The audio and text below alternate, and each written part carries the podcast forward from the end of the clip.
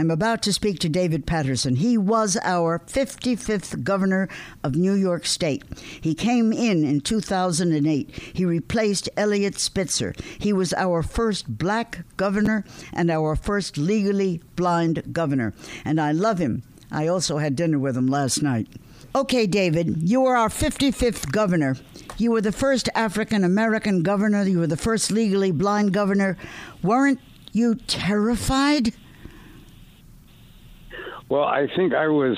I think you'd be terrified whether you were blind or whether you uh, were uh, disabled. If people call you up at uh, one thirty in the morning and tell you that the governor's resigning and you're going to be governor at two thirty in the afternoon, I think that would just about scare anyone, and it certainly scared me. what did you? Oh, seriously? What, I mean, I've always meant to find out how this happened. What happened? How did you react? Well, um, I had um, come in to Albany. It was a Monday morning, March eighth, uh, March uh, tenth, two thousand and eight, and. There was some event that the governor couldn't go to, and they asked me at the last minute to go for him. And I carried on about how busy I am, but I would go anyway. Lieutenant governors are never busy, Cindy. Don't let them tell you that they're busy. They're not. And but but we have pride. We have pride. So I thought they should give me more notice. So I go and I do the event, and I come back. And then I get this strange phone call around 12 o'clock in the afternoon, and they said that the cardinal was coming 1.30, and he's got all the bishops, and he's supposed to meet with the governor, but the governor isn't going to be there on time, so I should take the meeting. So I hmm. said to my secretary, this man who worked for me, I said, what is wrong with you? When the cardinal comes to visit, it's a head of state to head of state. You don't delegate in a situation like that. And I use an example. I said that would be like if the Queen of England came to the White House to see President Bush, and he's busy, so he sends Cheney. That's not the way it works around here. and, and they said, well, well, the governor said you could do the meeting. Take it. He gave it to you. Take it. I said, has everybody in this capital gone crazy? Well, actually, it wasn't that everybody had gone crazy. It was that everybody knew that I was going to be governor in an hour, except that the governor had said that no one should speak to me. He would speak to me himself. But eh, now down to a half hour, and he hasn't spoken to me. So his secretary calls me up and he's mumbling. He would tell me two months later the reason he was mumbling is he went in Spitzer's bathroom and tied a towel around his head to try to muffle his voice because he knows that if I become governor and no one told I'm going to take it out on him because he's second in charge. And he says, Look, Governor, there's something about a prostitute, something about a scandal. But I couldn't make out all the words because he wasn't talking loud enough. So he texts secretary, whose name was Charles, and Charles comes up. And when I opened the door to let Charles in the office, even I could see that he was completely red. and he said, "You know what's happening, right?" I said, um, "What was it that they had an investment club and some invested in a prostitution ring or something?" He was, David, there was no investment club. He he was with the prostitutes. Do you understand that?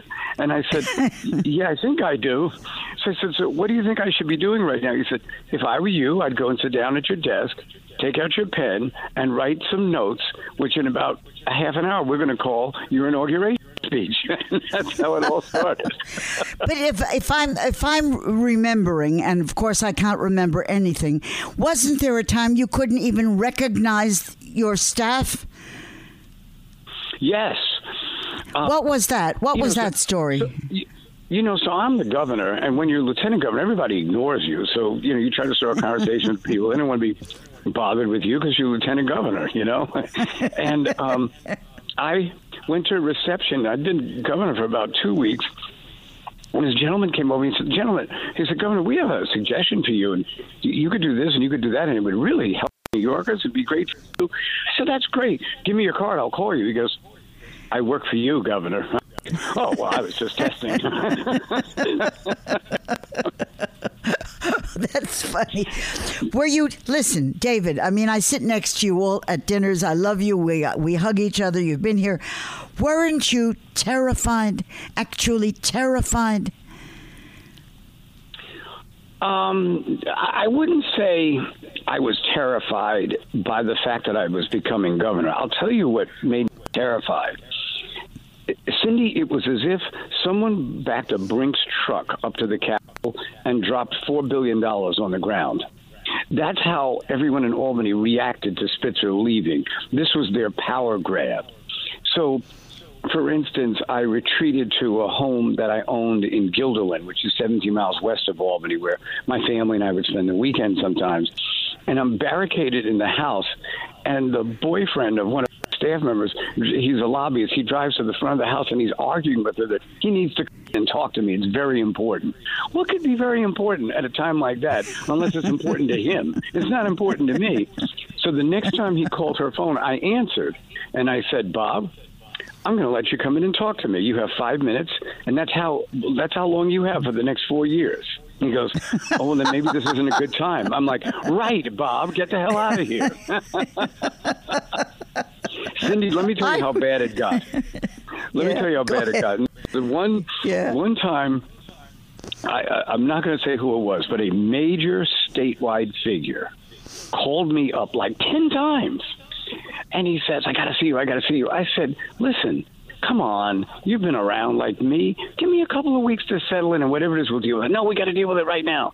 So I make him come in on a Saturday morning, and he says to me that Spitzer was going to make him the head of this agency on June 1st, 2008. But now that Spitzer's gone, maybe it's not going to happen. I said, no, if that's what Spitzer's going to do, I'd be happy to do it. You'll be great. Well, about a week later, man who was running the agency at the time called me and he said, Governor, I've never cursed at a governor in my life, but, but if I could, I would do it right now. I said, What's the problem? He said, If you wanted me to leave, as a gentleman, all you had to do was call me up and tell me you got someone else. But no, all your people are rigging it so that I leave on June 1st. I said, but the guy told me that everybody knows about this. He said, well, I didn't know about it. And he said, I don't think the Spitzer knew about people. The whole thing was a farce, Cindy, to try to pow- grab that position that this man had always wanted. And I oh. had to be the one to that took the hit for it. Listen, I, there are so many stories. I please, I I know. I remember a story about an ex-wife who got you in trouble. What is it? I remember. I remember some damn thing. Well, no, you, she didn't get me in trouble. I got myself in trouble. What well, happened? You're always was, in trouble. Uh, yeah. So what was yes. the story? after I came out of office, there was a daughter of a woman that I went to law school with, and she was trying to get into the law school that we went to, and I was able to help her get in. So she takes me out to dinner to thank me, but she's 25 and she's dressed like she's 25. And um, I'm sitting there with her, and this woman comes over and says, Hi, David, how are you? And it was dark in the restaurant. I said, Oh, I'm sorry, I don't remember your name. And she said, You don't remember my name? I was married to you for 20 years. my former wife, Michelle. but you, can, you can't see a damn thing anyway, so how could you recognize anybody? I well that night I certainly didn't recognize her, and then I said to her, "Oh, so Michelle, what brings you here?" She goes, "It's Denise's 60th birthday." Well, Denise was a close family friend, but I know that Michelle and all these women are sitting around the table, and I'm sitting two tables away with a woman who looks like she's one third my age and only has one third of her body covered. So finally, when we got to leave, I went over to the table, and I said to, to my wife and her girlfriends, "The ladies." I'm leaving the building, so you'll have to find something else to gossip about. David, you're so you are adorable. Uh, you are adorable. Tell me also, I've been to the mansion. I was there with Mario Cuomo, and I know the mansion. Did anything naughty ever happen in the mansion? David? Nothing, nothing naughty happened in the mansion, but I sure felt like it. I sure felt like it was naughty because in the governor's bathroom they have a hot tub, and the staff kept telling me, "Go in the hot tub. It's wonderful. You feel great. It's a great massage." But the hot tub had been put in by Governor Mario Cuomo, and the current yeah. Attorney General was Attorney General Andrew Cuomo. So I figured as soon as I got the hot in the hot tub and I threw a switch, I'd electrocute myself. so, so, but one night I went to the gym and I was, you know, exhausted, and I thought, boy, it would be nice to go in that hot tub. So I turned the hot tub on, and in. I'm sitting there with the bubbles, and all of a sudden I hear these noises, and these lights are going on and off, and I literally Cindy dived, dove out of the hot tub onto the floor. I thought I was going to be electrocuted. I get up and I I put a I put a bathrobe on and I call the state police who are they they're outside and I said, "Could you please come in here and shut this thing off because I don't know how it works." And he said, "No, Governor." We don't come into the mansion unless you know there's some police action. But each staff member picks a night where they're on duty, so we'll call the person who's on duty and we'll have them sent over. and I said, I said, no, it's late. That's okay. They said, no, Governor, we'll do this for you. Just sit there.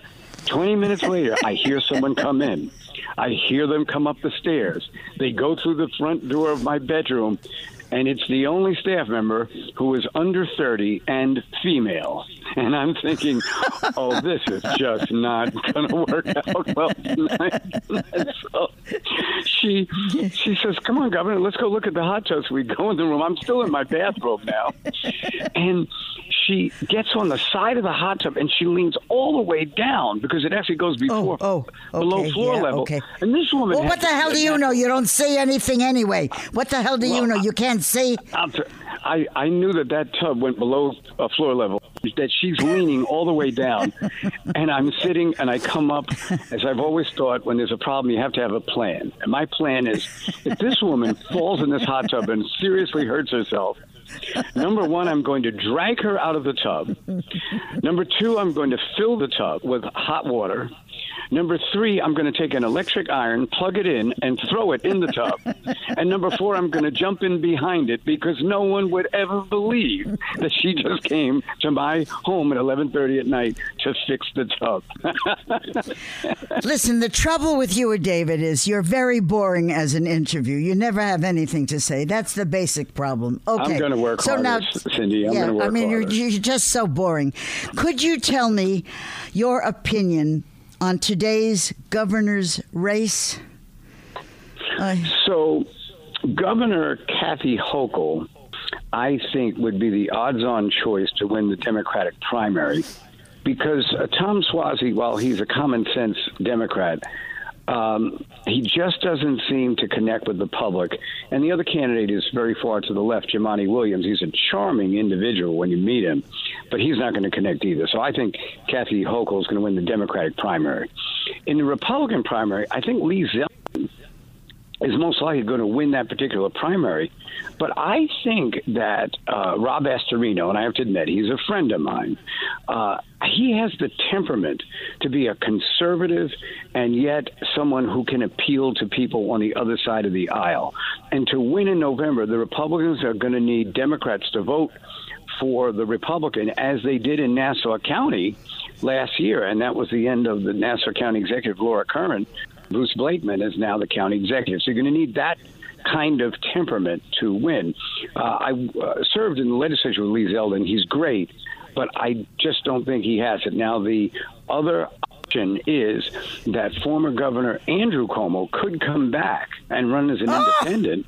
Ah! And uh, if he does that, I'm going to go right back to the mansion and jump in that tub and and and and, um, and, and throw the iron in on it again because honestly, you know, there are too many allegations for there not to be some credibility to some of them. I'm not saying that all the women are right, and I'm not saying that all the accusations are totally accurate, but there's a horrible disdainful, toxic work environment under his uh, leadership that we don't need in this state. In fact, we don't need it in any company where uh, uh employees are working for a living.